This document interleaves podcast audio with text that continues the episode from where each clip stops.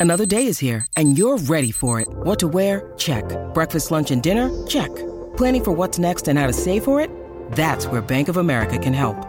For your financial to-dos, Bank of America has experts ready to help get you closer to your goals.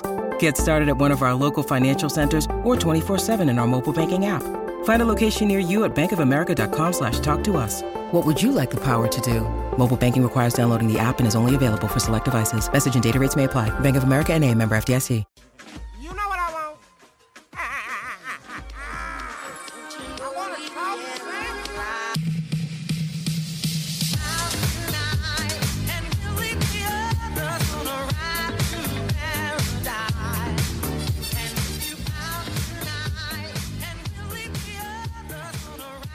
Hey, that's uh that's pretty good. The Raptors winning a game. I know it's been few and far between this season, but they win a game, especially lately, by the way. But they win this one, 117 to 105 against the Portland Trailblazers in Toronto. If they're turning this season around, I suppose this is probably the start. I think uh, a pretty good game from Pascal Siakam, a really, really good game from Scottie. They have, you know, contributions from everybody on the roster, basically some downhill playmaking from Malachi Flynn, some finishing from Christian Koloko, Fred VanVleet and OG Anunoby hitting light shots, you know, Gary Trent Jr. providing the offensive punch that he often does. Just Thad with some defense, charges, getting out on the break, you know, assists that, all that kind of stuff. They managed to find it in this game. So that was really nice to see. I'm Samson Folk. This is the Raptors Reaction Podcast. And it is, of course, brought to you by Goldfinger Law. And hey, you go with Goldfinger Law. And you know why? Because when you go with them, you only pay if you win. And obviously, we can all recognize the benefits of only paying when you win. You can go with them, do your lawsuit, do that whole thing. And if you lose, you don't pay.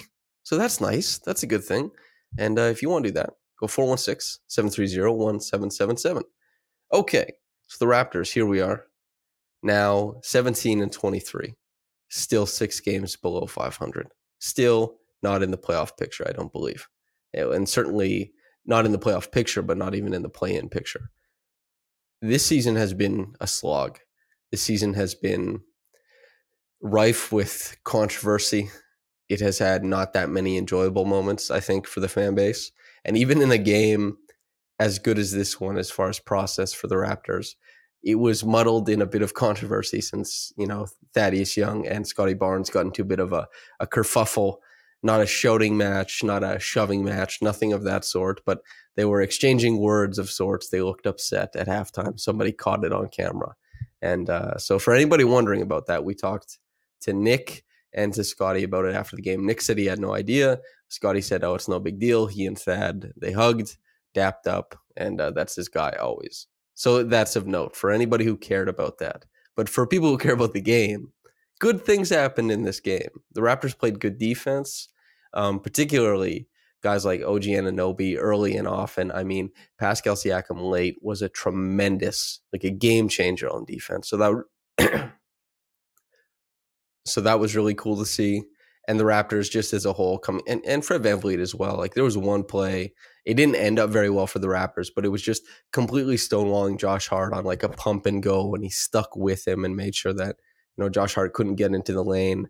And he's Josh Hart is a burly dude, as is Fred VanVleet, but Josh Hart has you know significant amount of inches on him, and they still they bashed together, and Fred came out and did his thing.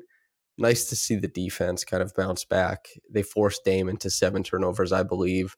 Very nice to see the Raptors, especially OG at the point of attack, bothering Dame, making sure that the Raptors are able to move the the Portland Trailblazers onto these secondary actions, move the ball into the hands of Nurkic, for example, move the ball into the hands of Josh Hart or Simons. And while Simons is a very prolific scorer and he's a quick twitch athlete and all that kind of stuff, if he's going to be the guy deciding every possession for you, you're going to lose something instead of Dame. So the Raptors getting the ball out of his hands, even though he still gets 23 shots up, I think they gave him that hyperactivity, moved the Blazers on to the other things. I think that's a big deal.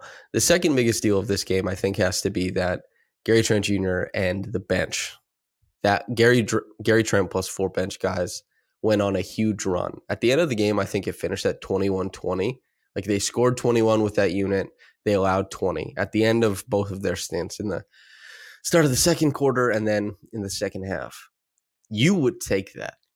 You know, Gary Trent Jr. by getting a bunch of stops with guys like Precious Achiuwa playing really nice defense during that stretch, with Gary Trent hitting a couple threes during that stretch, some runouts, you know, Precious having like that in and out lefty dribble, finishing through contact at the at the bucket.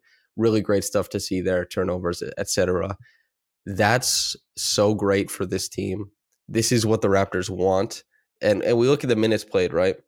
OG finishes with like 34. Scottie finishes with 29. Fred under 35. Gary a shade over 36. Pascal still at 38. But this is a team that finally found a bench for a game.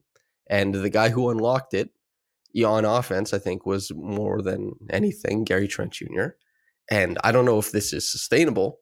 I don't know if this is something that's going to keep happening. But he had the shot making to keep them afloat. And they, as a unit, had the defense to make sure that, like, hey, we can outscore these guys because we're getting stops and we're getting runouts and stuff like that. So that was great to see.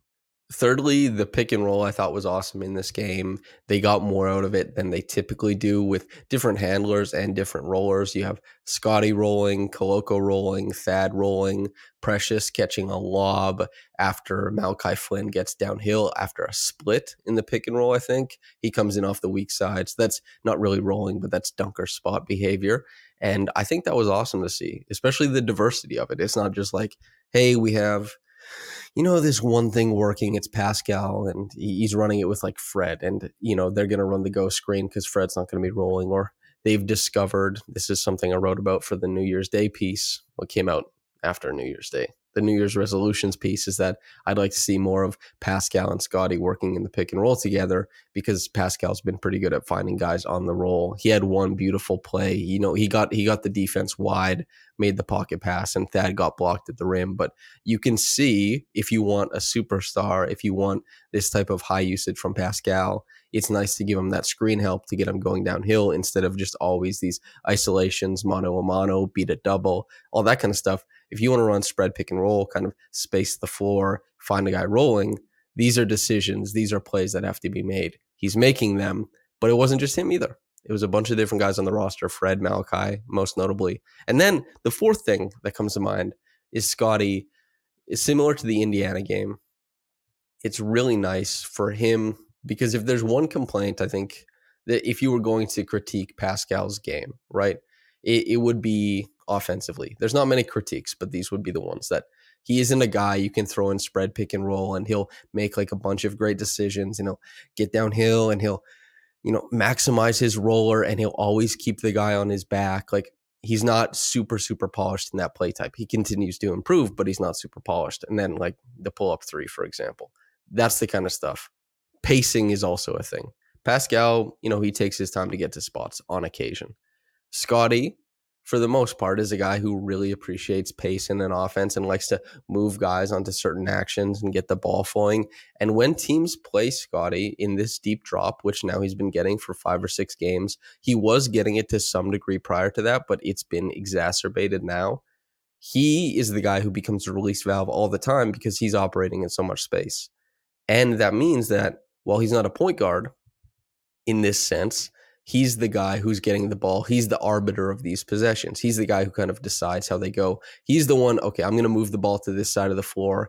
I'm going to option out of Fred and I'm going to move it on to Gary because I like moving it. I like this weak side or sorry, empty side action here. I'm going to go for this. Then we'll reset and I'll get the ball in even a little bit more space because handing off to Gary and getting that reset dropped the big even a little bit lower. Now I can come into a free throw line jumper. Like that kind of stuff and the the two man games that he's been able to play with with Fred, with Gary, with Pascal, with OG, all these guys. It has gotten him more involved in the offense, even if it's not like spamming pick and roll and getting him downhill and doing all this kind of stuff, stuff he's not necessarily good at yet in his career. You're letting him kind of choose his own adventure each time up the floor. It features him. It gets a big body into the screening game. It gets a really good passer into the, you know, the passing game. Great no look pass downhill to great Gary Trent Jr. That stuff is fantastic. And it doesn't have to be him against Brook Lopez, like crab dribbling in the lane and then body, body, body, leaning hook over top of him. It's like this is a guy who is multifaceted in his approach to the basketball game. This is a guy who is talented in a lot of ways that bigs aren't and missing some of the talents that a lot of lead ball handlers do. He's still developing. Who's to say he won't get there, right? But for the time being, you put him in positions where he gets to play in space against big men and he'll be able to play in that space rather than some of these possessions where we see him on ball and there's combos that go nowhere. It's against similar sized wings and he can't create. This is a little bit more in tune with what he's good at right now. And that doesn't mean he stops developing other areas. It just means like you get to have him more involved in the offense. That's something, this is a byproduct of teams playing this type of defense against the Raptors. It makes Scottie think. It gives Scottie more of the ball. It lets him process more of the court. I think this is awesome for his development because whatever he ends up being, point guard, whatever, I know people argue about that. If he gets those possessions in the future and he kills it, awesome. But this means that you can run different types of offenses with Scottie Barnes at the very least, right? So I love that. And I thought he was awesome in that role tonight. Pascal became kind of the, I guess, the high volume guy, as he often is in, in, these games. The Raptors, the offense wasn't popping the whole game. I mean, man, they had great stretches, and and Pascal wasn't necessarily the most efficient down the stretch, especially. I think he struggled a little bit. Josh Hart played really great defense on him. A couple shots didn't go down. Got lucky on a couple, especially the one where he airballed and Christian Koloko got it and put it back up. But on the other side of the floor, I thought Pascal was really tremendous. Like he forced two steals, one on ball isolating against Damian Lillard, which is a big deal. Dame is one of the best offensive players in the NBA. The weak side block, and then forcing you know a turnover on the other one. It's like this is what most people think of when they think of Pascal Siakam's defensive playmaking.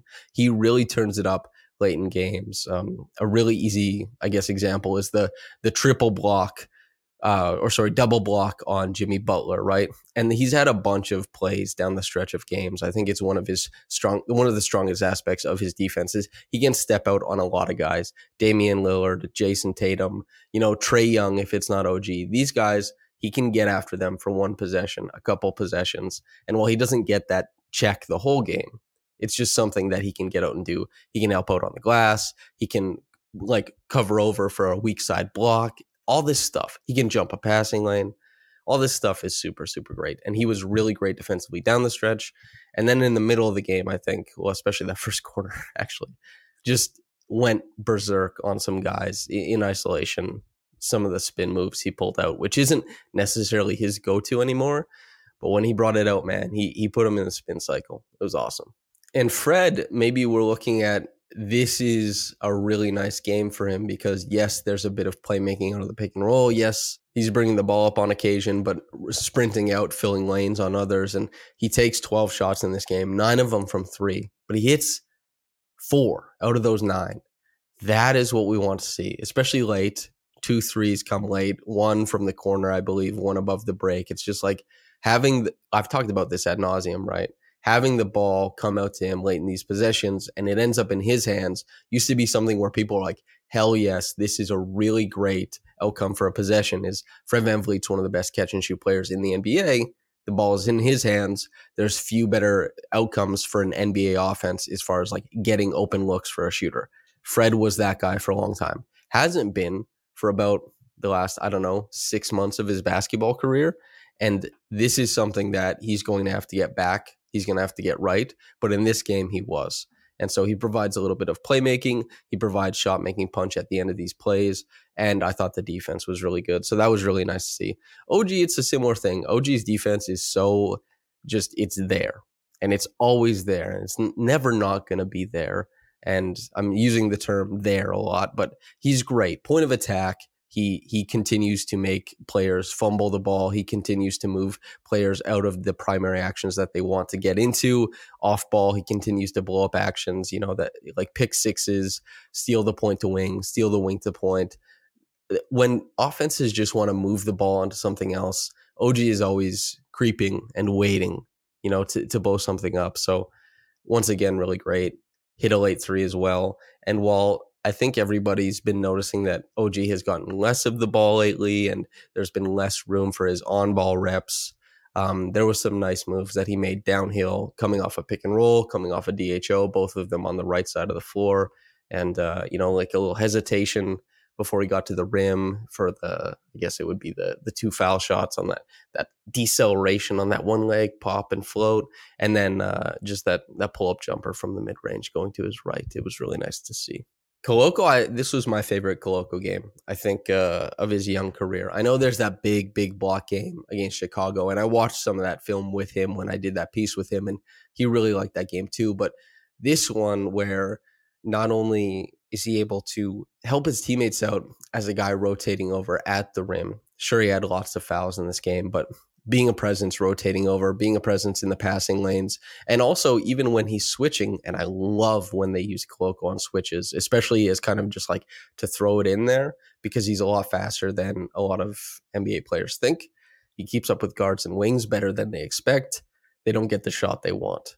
Really nice to see as far as that goes. But also is offensively in the dunker spot doing better, as a roller doing better, drawing some fouls finishing plays. This is a guy who had been blocked on like 30% of his dunk attempts in the NBA to this point, right?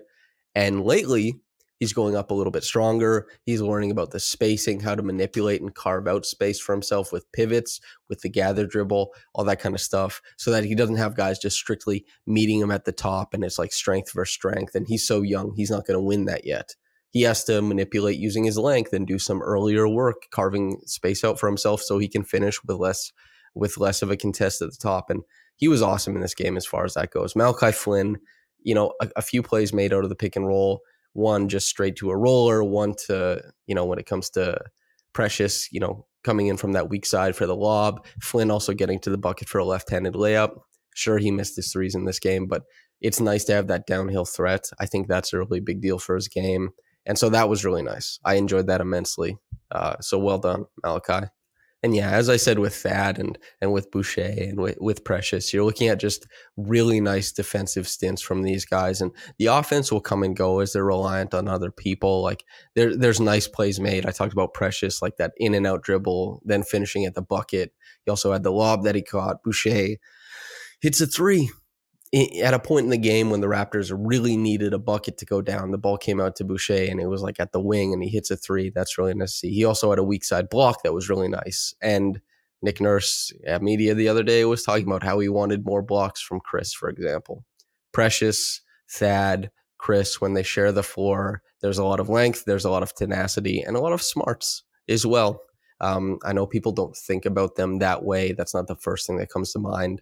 But I think that Precious man, Precious is a way, way, he has such great feel for the defensive end of the floor. I think it's underrated. Chris, when this scheme is running properly, really knows the beats and the rhythms and where to be and how to be chaotic within it. And and Thad, I think, is the guy who most people think of when it comes to that. But they operated the way that they needed to against the Blazers. I just I was really impressed with that threesome coming off the bench. Juancho, very quiet performance. Um, and that's okay. It didn't have to be the biggest performance ever, but it's uh, it is what it is. And the Raptors, you know, some really strong runs in this game. Um, one of the best starts they've had to a game in a really long time, not only with the starters creating a lead, but the bench coming out and, building on it. And then on top of that, closing the game, it gets a little bit close. The Gary plus bench unit doesn't work out well. The Raptors kind of have to fight and stop the momentum of the Blazers with Dame. They figure it out. They close it out with shot making, with defense from a bunch of different players on the roster. Koloko, he, he's closing the game. His defense is there. He's finishing some plays. He's he's getting in the mix just good stuff happening for the Raptors in this game. It was really nice to see because there hasn't been that much of that going around lately. The Reggie Evans Award, I want to give it to Scottie Barnes. I thought his hustle in this game was awesome. I thought that he was really impressive, not only, as I said, the arbiter of what goes on on offense, moving the Raptors to different spots on the floor, helping them decide that, but, you know, work on the glass, three steals, two blocks. Like, there's a lot of workout on there on the floor from Barnes in this game. So I, I leave this game, left the arena very impressed with what Scottie was able to do. And it's he's such an alluring player because he can sprinkle in these skills and, and impact all over the court. And he's still, of course, searching for the most consistent way to do things. And he's still, of course, searching for the skills on the court that most easily translate to superstardom and all this kind of stuff. But I tell you this much it's important to be able to do stuff on the NBA floor. And even him, when I talked about it after the game with him and asked him about, you know, setting the screens and setting the pace, and he says, like, that's something I take pride in. That's something I want to be able to do for my teammates, open up space. So it was really nice to see. I um I thought it, it was an awesome performance from him. Top quick reaction comment is from Spanish Superfly. Quote, that's it, Scottie. This kid has got the potential to impact every aspect of the game. Knock him for who he is right now, a second year player if you want to. But when this kid gets his act together and develops his game, he's going to be scary for us. End quote. Uh, that's very similar to the the little, I guess, uh, the little tangent I went on. Yeah, he, he was impacting the game in a bunch of different ways today. And I know that there's been stories uh, about work ethic. There's been even, as I said, at at halftime when he and Thad get into it, and it becomes for the internet an opportunity for everybody to project what they think, their preconceived notions of both Scottie and Thad. Um, many people, Scottie's subscribers on Twitch, his fan base skews younger um, immediately saying like that is an old head who's washed, who doesn't know what he's talking about. Uh, many people as well saying Scottie's a diva, all this kind of stuff. And the truth is that neither of those are true. I don't think. And Scottie, I, I know he has a, a big persona sometimes and a smaller persona other times. He's he's hard to get a read on in the public eye but he's just a kid working, getting after it in basketball. And some games he doesn't have the best games. Some games he has tremendous games. And this is what it is to be a young player. He's he's certainly not one of those guys like LeBron James who steps into the league and every game is an impact game and it's so clear that he's a superstar from day one. It's not that level, but this is a player who has a chance at it, superstardom. And he's going to continue to work his way there it's going to look different than a lot of players. He's not going to be a typical star if he gets there. He's not going to be a typical superstar if he gets there. He's going to be a guy who has his finger or his hands in a bunch of different cookie jars trying to find impact as many ways as he can, and he'll continue to do so. So, Spanish Superfly, thanks for writing in. Listener, thank you for listening. Uh, if you're on YouTube, like the video, subscribe if you are, uh, well, actually make sure to go to raptorsrepublic.com and subscribe to the website for my written work, Louis Zatzman's written work. It's our best work, in my opinion. And if you're listening on the podcast channel, thanks for tuning in and let me chop it up with you. If you got into this in the morning or at night, have a blessed day and goodbye.